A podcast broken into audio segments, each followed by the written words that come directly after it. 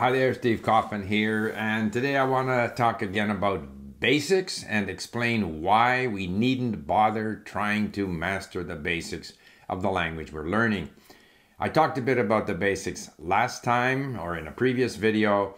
I explained that there is sort of a, a theory which I uh, basically uh, subscribe to, and that is that different aspects of the language, we're going to learn them in a certain order to some extent, it depends on what our native language is. It depends on the language we're learning. It depends on what kind of content we're exposing ourselves to, but we can't force it. Things will fall into place when they fall into place. So don't worry about the basics. Don't worry about, you know, when you're quite well along in the language and there's still certain basic terms or basic structures that you get wrong. Uh, don't try to you know, force the pace by learning the basics up front. I, I think it's a futile exercise. And so I want to get into more detail on this. First of all, what are the basics? If I Google, uh, you know, the basics, the basics of Spanish, the basics of French, the basics of Russian, of Chinese, of Japanese, there's all kinds of pages on the internet which will give you various versions of what the basics are. They could be basic vocabulary. And some will say, you know, you got to learn the numbers and you got to learn the colors and the names of the months. And all of these things are very, or names of different, you know, food products. All of these things are very difficult to remember. I find that numbers and colors take a long time before they sink in. And, and studying a list of numbers or days of the month, uh, or excuse me, months, etc., names of the months, is, is not going to help you. You have to kind of learn them gradually as you're exposing yourself to more and more input. Some people say the basics are, you know, hello, how are you, my name is, those kinds of phrases, greetings, and so forth. But a lot of these things you're going to learn fairly soon in the process anyway. One of the reasons why we designed our mini stories at LingQ with high frequency verbs is because we need verbs and high frequency verbs are quite important for speaking. Those are the ones we're going to use when we start to speak. And in the mini stories, there's a lot of repetition uh, in each story of high frequency verbs. And across the story, there's a lot of repetition of high frequency verbs. I, I even went to Chat GPT. I asked, what are the basics in Spanish? They gave me a list of 10 things, uh, one of which was wrong. You know, it says, okay, word order in Spanish is subject verb object. Again, we're going to very quickly discover the verb object. We can look at it ahead of time as part of an overview of the language, but very soon, if we're exposing ourselves to content, and I, I as you know, I recommend our mini stories at LingQ you're going to come across that it's going to seem natural to you that that's how they do things in that language. Over time, it'll become the dominant pattern. Gender Spanish nouns have a gender, masculine or feminine. Yeah, you learn that pretty quickly. That doesn't mean you know which nouns are which gender. Uh, five, of course, ser and estar. Uh, is is this aspect basic? Call it basic in Spanish. That the verb to be can either be a temporary status or a permanent status. But there's a fair amount of subjectivity there. And the interesting thing about Ser and Estar is you can get it wrong and it doesn't hinder communication. So, to what extent is that basic to comprehension or communication? I don't think it's that important. I think we gradually get more and more used to it. Uh, Chat GPT also told me that personal subject pronouns, Spanish has personal subject pronouns such as yo, tú, él, ella, which must be used in conjunction with verbs. That, of course, is not true because in Spain, in Spanish, the verbs conjugate, the endings change, so very often you can tell which person that is without having to use the personal pronoun. But that's Chat GPT. That's not necessarily an authoritative source. Um, but then you can go to, I went to another source, and here are the basic, you know, topics of grammar for French.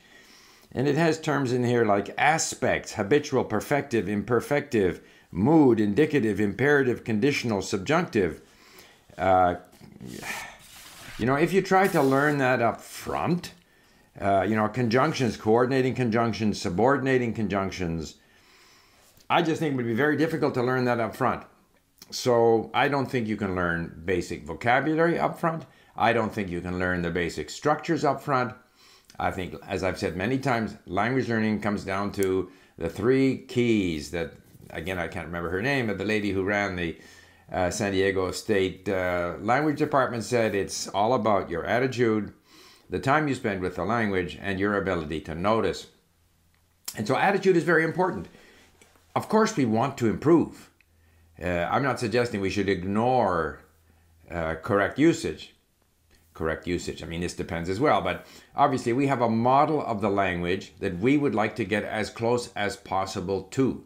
So we want to be constantly improving, constantly getting close to this model of the language. Now, it could be Brazilian usage of Portuguese or usage in Portugal, it could be usage in Quebec for French or usage in France, it could be um, usage in Taiwan for Chinese or usage in Beijing we have a model of the language which we like. And, and the more we like it, the more we're likely to imitate it. Imitation is the highest form of flattery. We want to get closer to that usage. And so we start to notice more things. The more we listen, the more things we notice. Things that we don't notice at first, we will notice them later on. So the idea, and, and so I think uh, there was a sort of pushback from some people saying, you know, how can you ignore the basics? Uh, uh, we have to have the basics or we can't speak correctly. That's not true. I have tried mastering tables, you know, declension tables in German and so forth, and it didn't work. It was only when I got into more and more listening and reading, expose my, exposing myself to the language, that some of these things started to slot in. So we have to have an attitude of wanting to improve. If we don't want to improve, we won't notice. So even in those three keys, obviously attitude affects the other two. If you like the language, you're going to spend time with the language. If you like the language and you want to notice things in the language, you will mo- notice more things in the language, whether that be pronunciation or usage or whatever it may be. Something like the subjunctive, I don't think we notice it at first. But in time, if we're motivated, if we like the language, if we're hearing someone speak the language in a way that we like and we want to imitate, we're going to imitate the subjunctive.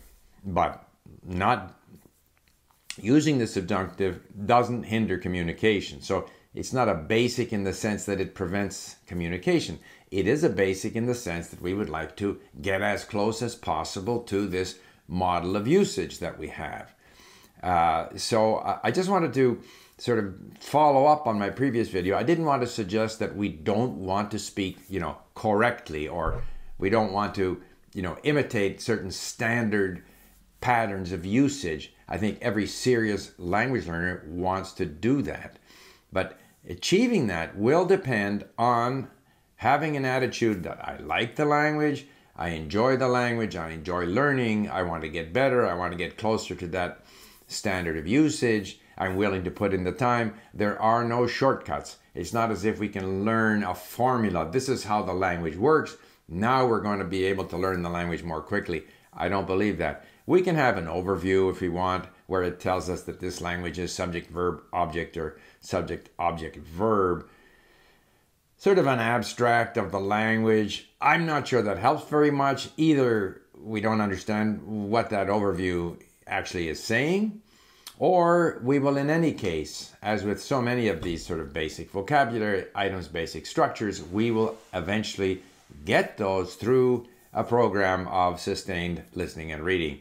So, uh, because there was a certain amount of pushback on this idea of, of avoiding the basics, uh, I thought I would follow up with another video on the subject. By the way, with reference to Chat GPT, I am looking at it.